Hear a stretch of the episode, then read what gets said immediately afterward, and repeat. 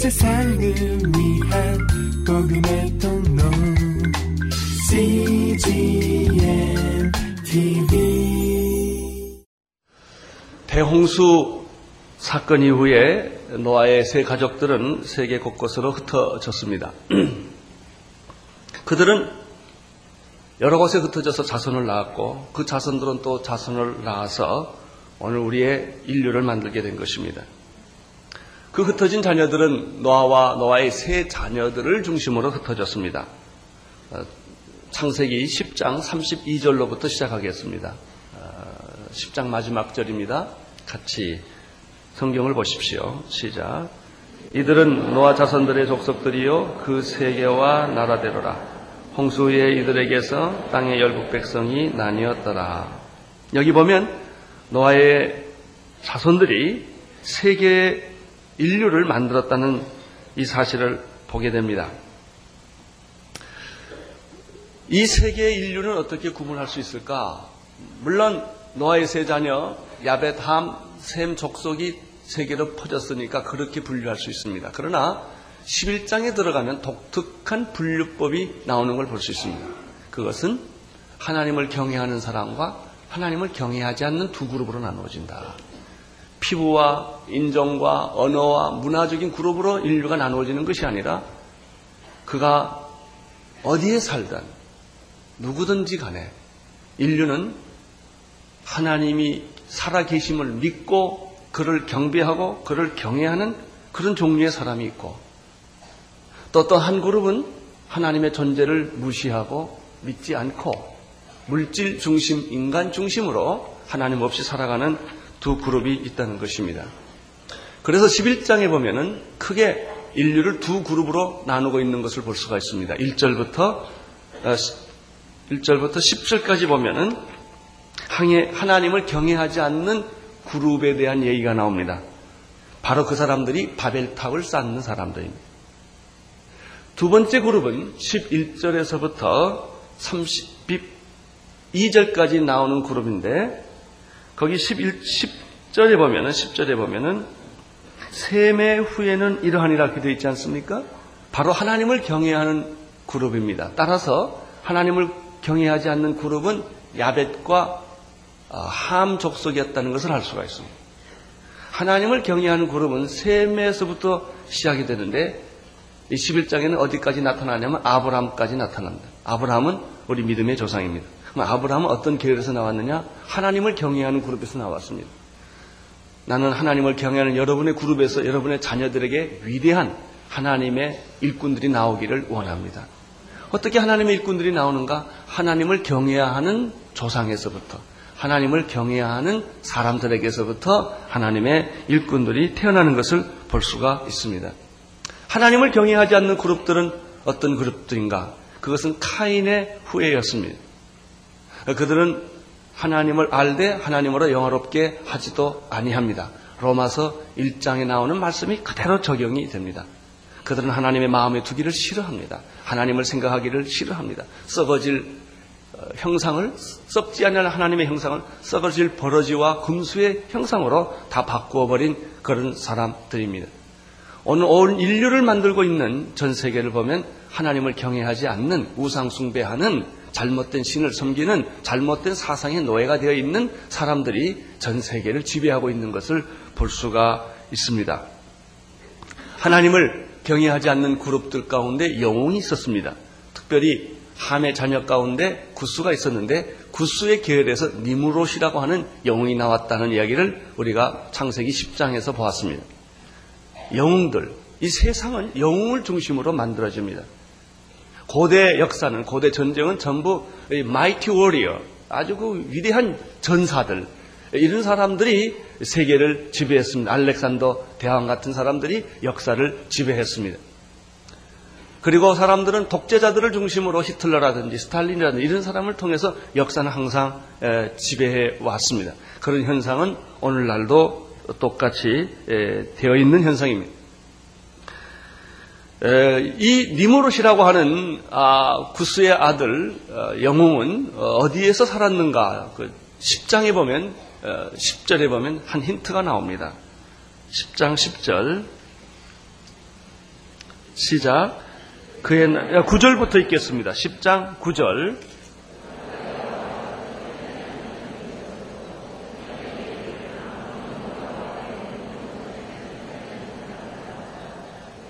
그의 나라는 신할 땅의 바벨과 에렉과 아갓과 갈레에서 시작되었으며 이 전사였던 고대 세계를 지배했던 니무롯 어, 이런 그 영웅의 에, 땅은 바로 신할 땅이었습니다.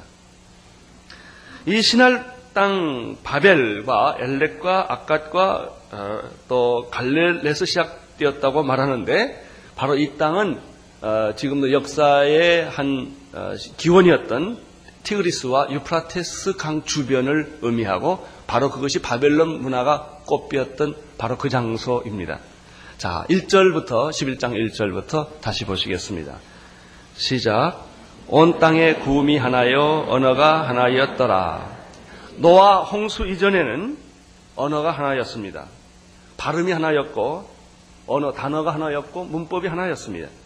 아마 그들은 셈족 셈족이 쓰는 언어인 히브리어를 썼으리라고 생각을 합니다. 왜냐하면 구약에 보면 홍수 이전에 어, 지명이나 인명이 나오는 단어는 모두 다 히브리어로 되어 있기 때문에 인류의 최초의 언어는 히브리어, 세모가 아니었나 추측을 합니다.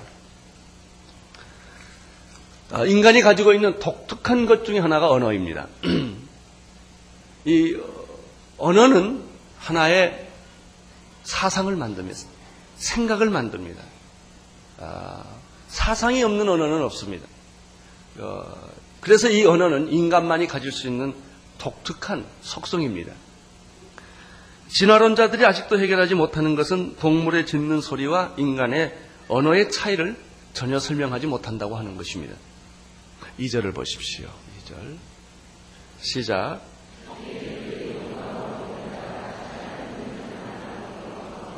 사람들은 에덴 동산에서 쫓겨난 이후에 끊임없이 동쪽으로 동쪽으로 이동을 했습니다. 이 동쪽으로 이동했다는 뜻은 무엇일까요? 하나님을 멀리 떠났다는 것입니다. 죄를 지은 인간은 하나님께 가까이 돌아가기를 거부합니다. 자꾸 하나님을 멀리 떠납니다.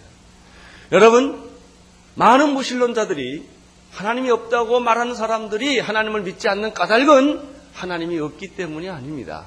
자기가 죄인이기 때문에 그렇습니다. 잘못한 자녀는 부모의 얼굴을 똑바로 보지 못하고 부모 옆에 가기를 거부합니다. 부모는 모르지만 이 아이가 혼자 부모 모르는 잘못을 저질렀을 때 부모를 피하는 법입니다.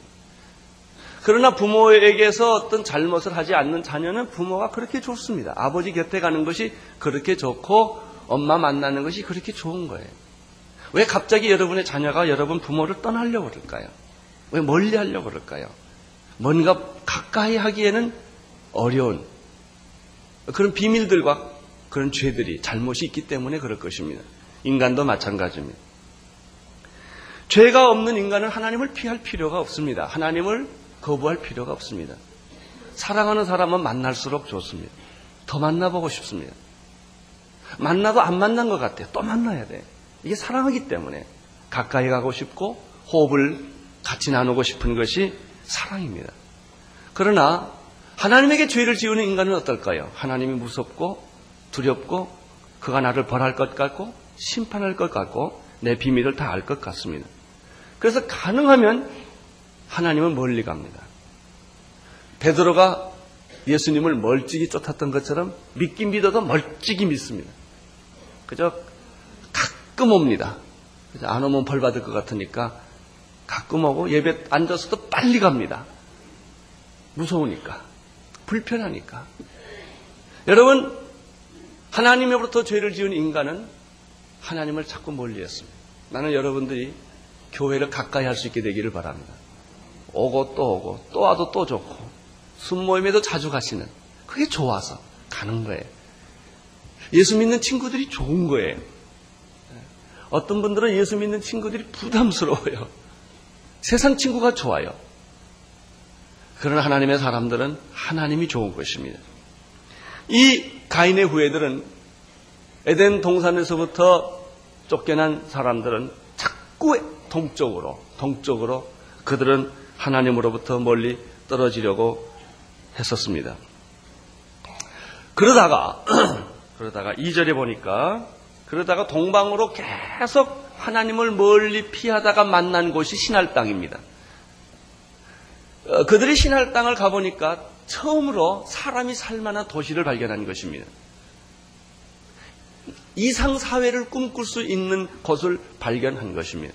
그래서 그들은 신할 땅에 머무르기로 하고 여기에서 자기들의 이상 사회, 여기 자기의 꿈을 실현해 보려는 야망을 갖게 됩니다. 신할 평지를 만나 거기 거하고라는 뜻입니다. 자꾸 사람은 동방으로 옮기다가 하나님을 멀리 떠나다가 하나님 없이 혼자 숨어 살 수 있는 곳을 발견했다는 것입니다. 여러분 사람이 하나님을 피해서 살 수 있을까요? 예, 피한다 할지라도 꿈에도 나타날 거예요. 절대 못 피합니다. 하늘 끝에 가도 거기 계시고 바다 끝에 가도 거기 계시고 내가 피했던 장소가 바로 하나님이 계신 장소이기 때문에 그렇습니다. 그들은 이렇게 결정을 했습니다. 더 이상 방황하지 말고 이제 여기에서 안주하면서 우리 이상 사회를 만들자. 하나님 없이도 인간은 얼마든지 살 수 있다. 바로 그것이 신할 땅, 바로 바벨론 문화가 만들어졌던 것입니다. 3절을 보십시오. 시작. 서로 말하되 자, 벽돌을 만들어 경고히 굽자하고 이에 벽돌로 돌을 대신하며 역청으로 진흙을 대신하고 이 바벨론 문화에서 가장 중요한 것 중에 하나는 벽돌을 만들어냈다는 것입니다. 인간이 이 벽돌을 소위 토기 문화에 있어서 벽돌을 만들어낸 사건은 천지개벽할 사건만큼 중요한 것입니다. 요즘 우리 시대의 가장 위대한 발견 중에 하나는 컴퓨터인데 컴퓨터를 싫든 좋든 우리는 다 받아들여야 되고 이 컴퓨터 이 포비아 이 두려움이 있는 사람 도 빨리 극복하지 않으면 살 수 없는 시대에 우리가 왔습니다. 컴퓨터는 우리가 생각하는 것보다 더 광범위하게 우리의 삶과 사고 구조를 바꿔주고 있습니다. 이런 컴퓨터의 발견처럼 그 당시에 그 당시의 세계관에 있어서 놀라운 발견은 벽돌이라는 것입니다. 왜냐하면 벽돌이 있기 전에는 사람들이 거주를 하려면 동물 속에 살거나 나무 속에 살거나 아니면 돌을 옮겨다가 놔서 집을 만들어야 했습니다. 돌이 얼마나 무겁습니까? 돌을 또 운반한다는 사실이 얼마나 고통스럽습니까? 그러니까 모든 사람들이 자기가 살기 위해서 돌로 집을 짓는다는 것은 아주 고통스럽고 참 굉장한 많은 대가를 치르는 일이었습니다. 그러나 신할 땅에서 그들은 어, 점토, 흙들을 진흙을 많이 발견하게 되었고 어떻게 하다가 그 진흙을 잘 형태를 만들어서 불에 구우니까 어, 그것이 돌만큼 아주 단단한 아, 쓸모 있는 그 물건이라는 것을 알게 되었습니다. 그 다음부터 사람들은 쉽게 이 점토로 벽돌을 만들고 여러 가지 형태를 만들고 집을 짓게 됐고 누구든지 아무든지 그저 찍어서 불에 구우면 집을 만들 수 있었기 때문에 이것은 그 당시의 삶의 일대 대혁명이 되었습니다. 그들은 벽돌만 만드는 것이 아니었고 아마 그릇도 만들었고 물그릇도 만들었고 항아리도 만들어서 쓰게 되었습니다. 생각해 보십시오. 아무것도 없던 그 시대에 이 벽돌, 흙으로 뭘 만든다는 사건은 그들에게 얼마나 문화적인 발전과 어, 기술을, 기술이었겠습니까? 어, 아마 그들은 자기들의 영리함, 자기들의 기술, 인간의 위대함을 이 벽돌 때문에 예찬했을지 모르겠습니다. 그래서 이 3절에 보면 서로 말하되 자, 벽돌을 만들어 경거히 굽자하고 벽돌로 뭘 대신했습니까? 돌을 대신했어요. 그 다음에 또 진흙, 그 벽돌과 벽돌을 사이에 그 넣는 진흙 대신에 타르라고 하는 그 역청을 그들은 또 거기서 발견하게 되어서 아주 집을 견고하게 질 수 있게 되었고 성을 견고하게 쌓을 수 있는 그런 지혜를 그들이 발견하게 된 것입니다. 사절을 보십시오. 시작. 또 말하되 자 성과 대를 쌓아 다 대꼭대기를 하늘에 닿게 하여 우리의 이름을 내고 온 지면에 흩어짐을 면하자 하였더니 이 사절이 문제입니다. 벽돌을 만든 것은 그 당시에 인류의 대혁명적인 사건이었고 그들의 문화나 사고 구조를 변화시킬 수 있는 엄청난 발견이었습니다. 그래서 이제는 그 집 문화가 새로 생기게 되었습니다. 여러분 벽돌로 집을 짓고 진흙으로 그릇을 만들어서 음식을 먹고 항아리를 만들어서 생활에 도움되는 것을 만든다는 사실은 얼마나 좋은 일이겠습니까? 인간이 이렇게만 하면 얼마나 좋겠습니까? 그러나 인간은 그런 존재가 아니라는 것입니다. 여러분 핵을 만듭니다. 핵은 우리에게 많은 도움을 줄 수 있는 좋은 도구입니다. 전력을 공급하고 동력을 공급하고 이 핵으로 인하여 여러 가지 기막힌 많은 인류의 복지와 평안을 위해서 쓸 수 있는 것이 많습니다. 얼마나 좋습니까? 그러나 인간이 그렇게만 쓰면 얼마나 좋겠습니까? 인간은 그것을 가지고 핵무기를 만들어서 전쟁을 한다는 것입니다. 전 세계는 핵의 무기의 위협 아래 있는 것입니다. 북한의 문제가 무엇입니까? 핵무기입니다. 미국이 벌벌 떠는 것도 무엇입니까? 무식한 사람이 핵을 가지고 있다는 것입니다. 무지한 사람. 언제 어떻게 쓸지 모른다는 것입니다. 대륙간 탄도탄을 쏘아버린 것입니다. 이것이 바로 인간이 가지고 있는 기술 문명의 한계입니다. 갈등입니다. 바로 그것을 우리는 벽돌 문화를 단순히 벽돌이라고 그랬지만 오늘 현대적인 상황에서 이걸 적용시켜 보면 과학 기술 문명이라고 말할 수가 있습니다. 인간이 개발하고 인간이 만들었고 인간의 위대함을 노래했던 그런 것들입니다. 그래서 요즘은 우리는 복제 인간을 이야기를 합니다. 생명에 도전을 합니다. 인간이 과학기술 발달이 얼마나 많이 갔는지 우리가 다 대중화가 되지 않아서 그렇지 이미 발견된 것만 가지고도 얼마나 많이 그 모든 기술 문명은 인간의 복지와 인간의 행복과 인간의 이상을 추구하기 위하여 만들었던 것이지만 그러나 결과는 그렇지 않습니다. 핵이 인간의 위협이 됐던 것처럼 모든 과학기술 문명은 컴퓨터까지도 그것은 인간을 노예로 만드는 인간을 종으로 만드는 인간을 비인간화하는 인간을 절망케 하는 인간의 행복을 다 뺏어버리는 그런 거예요. 자동차가 필요해서 좋긴 하지만 자동차가 있어서 편리하지만 자동차 때문에 생기는 공해와 갈등과 스트레스는 얼마나 많습니까? 자동차를 못 사서 갈등, 산 사람은 기름값 때문에 갈등, 또 기다려야 되는 이 교통 이 채증에 대한 갈등, 안 탈 수가 없어요. 전화 공해가 얼마나 큽니까?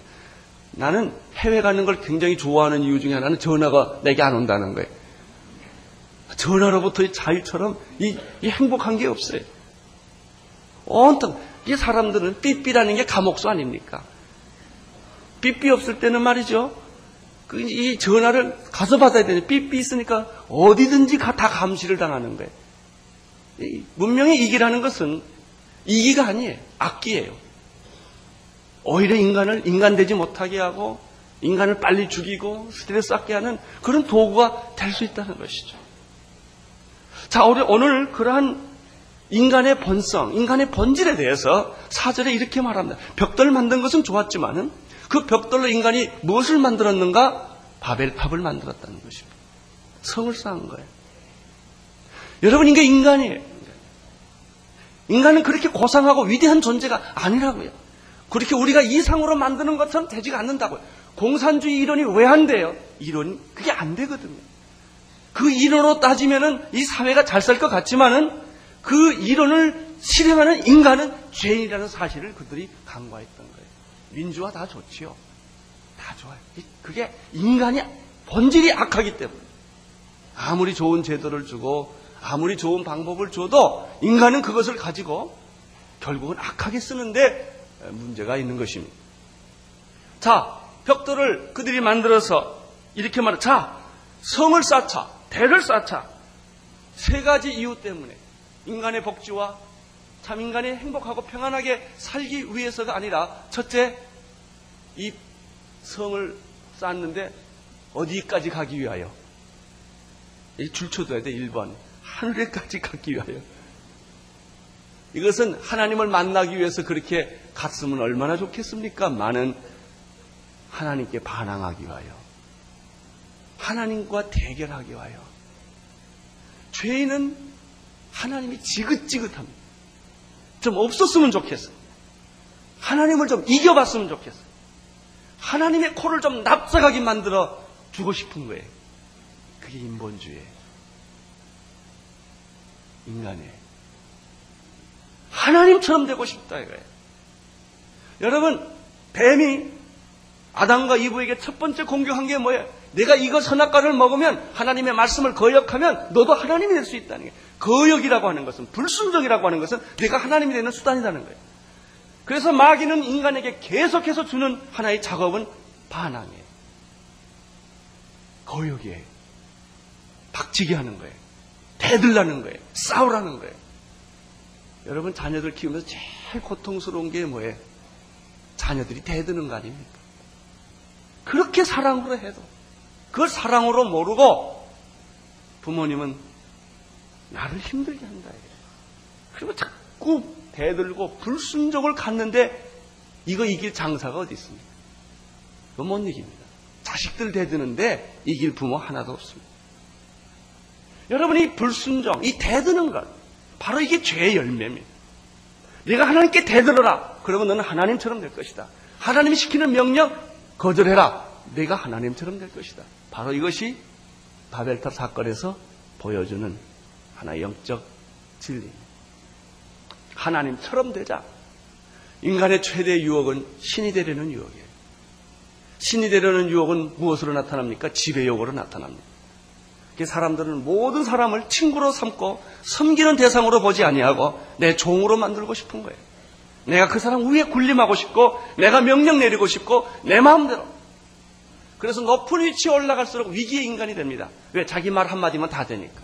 이때 제일 조심해야 합니다. 권력이 있을 때 조심해야 합니다. 내가 뭐든지 다 할 수 있는 위치에 올라갔을 때 아주 조심하고 사람을 부리지 말고 사람을 섬겨야 합니다. 이것이 하나님의 정치입니다. 사람의 정치는 사람을 부리는 것입니다. 하나님의 정치는 하나 사람을 섬기는 것입니다. 하나님처럼 되자. 우리가 성을 만든 이 위대한 발견, 봐라 인간이 얼마나 위대하냐. 인간의 과학기술 문명이 얼마나 위대하냐. 우리는 하나님처럼 되자라고 그들은 생각을 했습니다. 두 번째입니다. 그들이 바벨탑을 쌓은 두 번째 동기는 무엇입니까? 누구 이름을 내고? 내 이름을 내자. 하나님의 이름을 내자는 것이 아니라 인간의 이름을 내자. 유명해지자는 것입니다. 인간의 본능 가운데 하나는 신이 되려는 속성이 있고 죄인의 본능 중에 하나는 자기가 높아지려는 자기 이름을 내는 그래서 어, 며칠 전에도 정주영 회장님이 그 북한을 다녀왔다고 합니다마는 북한의 좋은 금강산의 큰 벽에는 다 뭐 김일성 수령, 뭐 주체 사상 이걸로 도배를 해놓은 거예요. 하나님 만들어 놓은 자연에다가 인간의 이름을 갖다가 딱 거예요. 이게 바벨탑이에요. 어디 가서든지 자기 이름 명함에도 크게 쓰고 뭐 여기 책상에 보면 뭐 회장 그래가지고 써놓고 말이에요. 그 웃기는 인간의 본능이에요 이게. 회전의자도 큰 걸 만들고 이 인간의 본능, 이게 다 바벨탑을 쌓는 인간의 본능이에요. 과시하고 싶고. 아주 스타처럼 만들어 자기를 만드는 거예요. 내 이름을 내자, 내 이름을 내자. 이것이 바벨탑을 쌓는 인간들의 모습이었습니다. 하나님을 경외하자. 하나님을 섬기자. 하나님을 위해 살자가 아니에요. 사람들은 말은 다 번지를 하게 하는데 가만 보면 욕망의 갈등이에요. 다 용, 자기 배, 실속 채우자 이거예요. 뭐 좋은 말, 정의, 민주화, 별소리를 다 해도 가만 보면 자기가 권력 갖겠다는 소리예요. 남 권력 갖는 거 싫다 이거예요.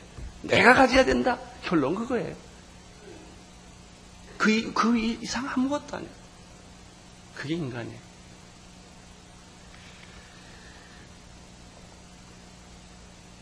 세 번째 보면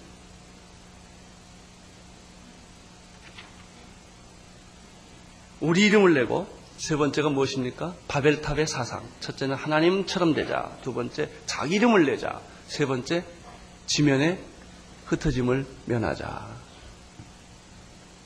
어, 그들은 하나님 없는 고독한 외로운 무서운 사회를 경험했습니다. 그래서 그들은 뭉치기 시작을 했습니다. 신할 땅에 왔습니다. 그들이 발견한 구호가 하나 있습니다. 뭉치면 살고 헤어지면 죽는다. 그런 구호입니다. 그 인간이 발견한 구호예요. 그래서 이 세계 중에서 제일 잘 뭉치는 사람들이 일본 사람 중에 일본 사람 그 중에 하나예요. 뭉치면 살고 헤어지면 죽는다가 아닙니다. 왜 뭉쳤냐가 중요합니다. 무엇을 위하여 뭉쳤냐 중에. 그래서 사람들은 자기를 보호하기 위하여 집단을 만들기 시작하고 세력을 만들기 시작합니다. 이제 혼자 힘으로는 안 되니까. 그래서 협동조합이라는 것이 좋을 수도 있고 나쁠 수도 있어요. 처음엔 좋은 시작. 그룹을 만들고 세력을 만들고 정당을 만들어요. 좋을 수도 있고 나쁠 수도 있어요. 그렇게 만든 게 뭐예요? 이시공동체. 그렇게 만든 게 뭐예요? G7이에요. 그렇게 뭔 게 아펙 회의예요. 그렇게 만든 것이 유엔입니다. 그런데 가만 들어가서 보면 거기에는 하나님이 없습니다. 거기는 뭐가 있어요? 자기 이익을 보호하는 것만 있어요. G7, G7의 전 세계 보호가 아니에요. G7의 보호예요. 세계를 도와주는 것은 자기들이 살기 위해서 그런 거예요. 그것뿐이에요. 남을 도와준다는 정말 그런 것이 아닙니다. 거기는 하나님이 없어요. 인간이 모인 집단들. 거기는 하나님 있는 게 아니에요. 인류의 평화? 물론 평화죠. 자기 나라 보호예요. 국익이에요. 민족주의가 좋지만 결국은 자기 집단이에요. 민족주의는 다른 민족주의를 만들게 될 것입니다. 이것이 바로 우리의 흩어짐을 면하고 우리끼리 잘 살아보자고 하는 그런 인간의 가장 본질적인 죄인의 본능인 것입니다. 5절을 보십시오. 시작. 여호와께서 인생들의 성을 쌓는 것과 대를 보시, 대를 보시려고 뭐 하셨어요? 하나님이 시편에 보면 하나님이 우수시리로다 그런 말이 있어요. 바벨탑을 쌓는 인간들을 보고 하나님이 우수시리로다. 정당을 만들고 소리를 지르고 뭐 무슨 단체를 만들고 무슨 단체를 만들고 하는 것을 보시고 하나님은 속 중심을 꿰뚫어 보시기 때문에 우수시리로다. 다른 것들은 대개 다 봐주는데 이 바벨탑 사건은 심각합니다. 이걸 계속 쌓게 되면 멸망하기 때문에 구원의 길을 막아버리기 때문에 하나님 인간을 구원하기 위하여 바벨탑 쌓는 것을 막아야만 했습니다. 아, 노아의 대홍수 이전에는 홍수로 멸했어요. 근데 하나님은 이제 내가 다시는 홍수로 멸하지 아니라 하리라고 하셨기 때문에 다시 이런 심판을 하실 수는 없어요. 그러나 이것은 인간의 죄는 막아야만 했어요. 바벨탑은 막아야만 했어요. 그래서 하나님이 강림하셨습니다. 오셨습니다. 하나님이 오셨다는 것은 기쁜 소식이 아닙니다. 여기에서. 죽음의 소식입니다. 심판의 소식입니다. 소돔과 고모라가 죄가 관영했을 때 창세기 18장 20절, 21절에 보면은 하나님이 그들을 찾아왔어요. 왜 왔을까요? 유황불을 내리기 위하여. 6절을 보십시오. 6절 시작. 여호와께서 가라사대 이 무리가 한 족속이요 언어도 하나님으로 이같이 시작하였으니 이후로는 그 경영하는 일을 금지할 수 없어요. 여러분 하나님이 인간에게 주신 가장 큰 축복은 한 언어 한 발음입니다. 홍수가 났어도 심판이 있어도 이것은 그냥 유지되었습니다. 에덴 동산에 있었던 이 언어의 축복, 언어의 축복이란 뭐냐? 의사소통의 축복이에요. 커뮤니케이션. 커뮤니케이션이 안 되면 어떻게 돼요? 서로 만나 말뚱말뚱 쳐다보는 거죠. 저 위에서 말해 벽돌 달라 그러는데 사, 모래를 줘요. 모래 아니고 벽돌 그러면 또 어, 저기 뭐냐 뭐 다른 걸 또 줘요. 몇 번 그러다가 화가 나니까 아니 멱살을 잡고 내가 벽돌 달라고 이걸 달라고 그랬냐 이게 싸우기 시작하는 이게 인간이에요. 부부가 왜 싸워요? 커뮤니, 같은 말 써도 커뮤니케이션이 안 되냐. 왜 나라끼리 싸워요? 근데 참 싸우는 사람은 다 사랑한대, 나라를. 그거 참 알 수가 없어요. 사람들은 평화를 위해 전쟁을 하잖아요. 평화를 얻기 위해서 우리는 싸워야 돼요. 동기는 다 좋은데 서로 의사소통이 안 되니까 서로 죽이고 죽고 싸우는 거예요, 인간이. 그래서 이 의사소통이라는 것이 이렇게 중요해요. 그래서 부부는요, 대화 기술을 꼭 배워야 합니다. 입을 열면 말하는 게 말이 다 아닙니다. 말은 훈련돼야 돼요. 어는 할 말, 안 할 말, 그리고 상대방이 상처 주지 않는 말, 이걸 다 훈련을 받아야 되는데, 우리는 입을 열기만 하면 사람에게 상처를 주는 말을 너무나 잘해요. 왜 상처받고 살아왔기 때문에. 부부도 대화 훈련해야 되고요. 우리 예수 믿는 사람 말하는 훈련 잘 받아야 됩니다. 아, 그런데 바로 의사소통이 했던 유일한 방법은 언어 때문이었어요. 하나님 주신 마지막 축복이었는데 인간의 죄로 말미암아 이 마지막 축복까지 잃어버리게 되었습니다. 왜? 그 축복을 좋은 데 쓰지 아니하고 하나님에게 대항하고 자기 이름을 내고 하나님 없이 인간 이상 사회를 만들려고 했기 때문에 하나님은 드디어 그들을 물러 다시 실판할 수는 없고 다른 방법으로 인간의 죄악을 막았는데 그것이 언어의 분열입니다. 말을 혼잡케 한 거예요. 서로 말을 못 알아듣게 만들어 버린 것이죠. 그것이 6절이에요. 여호와께서 가라사대 이 무리가 한 족속이 언어도 하나이므로 이같이 일을 시작했으니 이 사람들은 이 언어의 축복을 받을 만한 자격이 없다. 그래서 언어를 혼잡게 할 수밖에 없다라는 결론을 내리게 된 것입니다. 8절을 7절을 보십시오. 시작. 자, 우리가 내려가서 거기서 그들의 언어를 혼잡케 하여 그들로 서로 알아듣지 못하게 하지 하시고 이 혼잡케 한다는 말이 바벨이라네. 여기서 바벨 탑이 생깁니다. 바벨 문화가 생깁니다. 혼돈. 인간은 하나의 혼돈하는 존재입니다. 역사란 혼돈이에요. 하나님을 찾기까지, 하나님을 만나기까지 당신은 혼돈을 피할 수 없을 것입니다. 그러나 당신이 하나님을 만나면 질서가 생길 것입니다. 대화가 생기기 시작할 것입니다. 하나님 관계가 새로 회복되기 시작할 것입니다. 하나님은 중요한 일을 결정할 때는 늘 성부와 성자와 성령님께서 의논을 하십니다. 사람을 만들 때 우리의 형상을 따라 우리의 모양대로 사람을 만들자고 했고 오늘 7절에 보면 자 우리가 내려가서 거기서 그들의 언어를 혼잡케 하여 서로 알아듣지 못하도록 따라서 영어 배울 때마다 일본어 배울 때마다 죄인이구나 이거를 꼭 깨닫게 되기를 바랍니다. 이게 우리가 언어 배우느라고 얼마나 고생을 합니까? 그러나 너무 염려하지 마십시오. 하나님은 바벨탑 대신에 한 장소를 마련해 주셨습니다. 그것이 다락방입니다.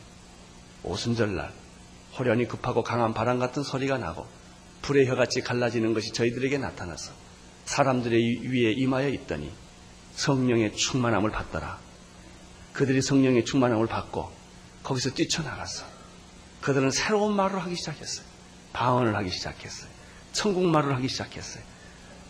여러분 걱정하지 마십시오. 천국은 언어와 말이 하나입니다. 천국 말이 있어요. 천국, 천국 말, 천국 언어. 그것이 사랑입니다. 그것이 방언입니다. 그것이 기도입니다.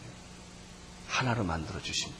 예수 믿는 사람은 백인이나 흑인이나 황인이나 하나입니다. 예수 믿는 사람은 무식한 사람이나 유식한 사람이나 하나입니다. 야만인이나 헬라인이나 하나입니다.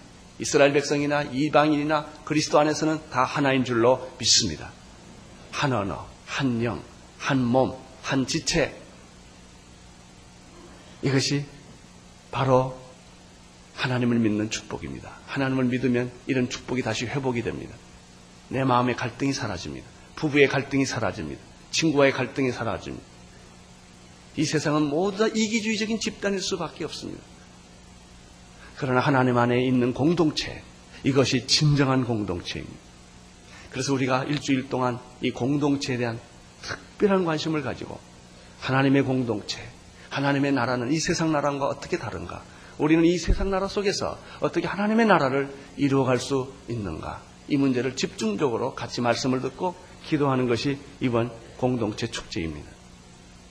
8절을 보십시오. 시작. 여호와께서 거기서 그들을 온 지면에 흩으신 거로 그들이 성 쌓기를 그쳤느니라. 결국 그들은 성 쌓기를 그칠 수밖에 없었습니다. 왜 그렇습니까? 바벨탑을 쌓는 인간은 하나님을 만나기 어렵기 때문입니다. 또 바벨탑 안에서는 그들이 보는 것은 자신의 기술과 자신의 예술과 자신의 철학과 자신의 능력만을 믿는 것이 바로 바벨탑 안에서 이루어집니다. 우리가 이 물질 세계 속에서 과학 문명 속에서 세상 속에서 살아가면서 보는 하나님이 보이질 않고 돈만 보입니다. 기술만 보입니다. 쾌락만 보입니다.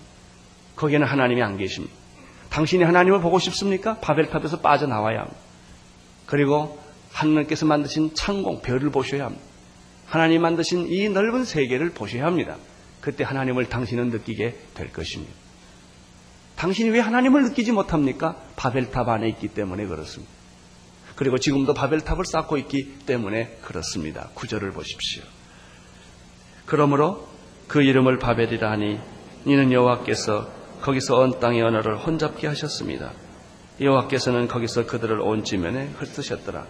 인간이 가야 할 길은 바벨탑의 문화가 아니라 바벨탑에서 다락방으로 성령이 임했던 다락방으로 교회로 옮겨져야 합니다. 이때 하나님의 나라가 우리 안에서 회복되며 언어도 회복되며 천국이 회복될 줄로 믿습니다. 기도하겠습니다. 하나님 아버지 바벨탑을 쌓는 어리석은 사람들에 대한 말씀을 들었습니다. 이제 저희들이 바벨탑을 버리고 내 마음의 지성소에서 성령님을 모시고 성령이 임했던 오순절날 다락방으로 돌아가게 하여 주옵소서 예수님 이름으로 기도드리옵나이다. 아멘.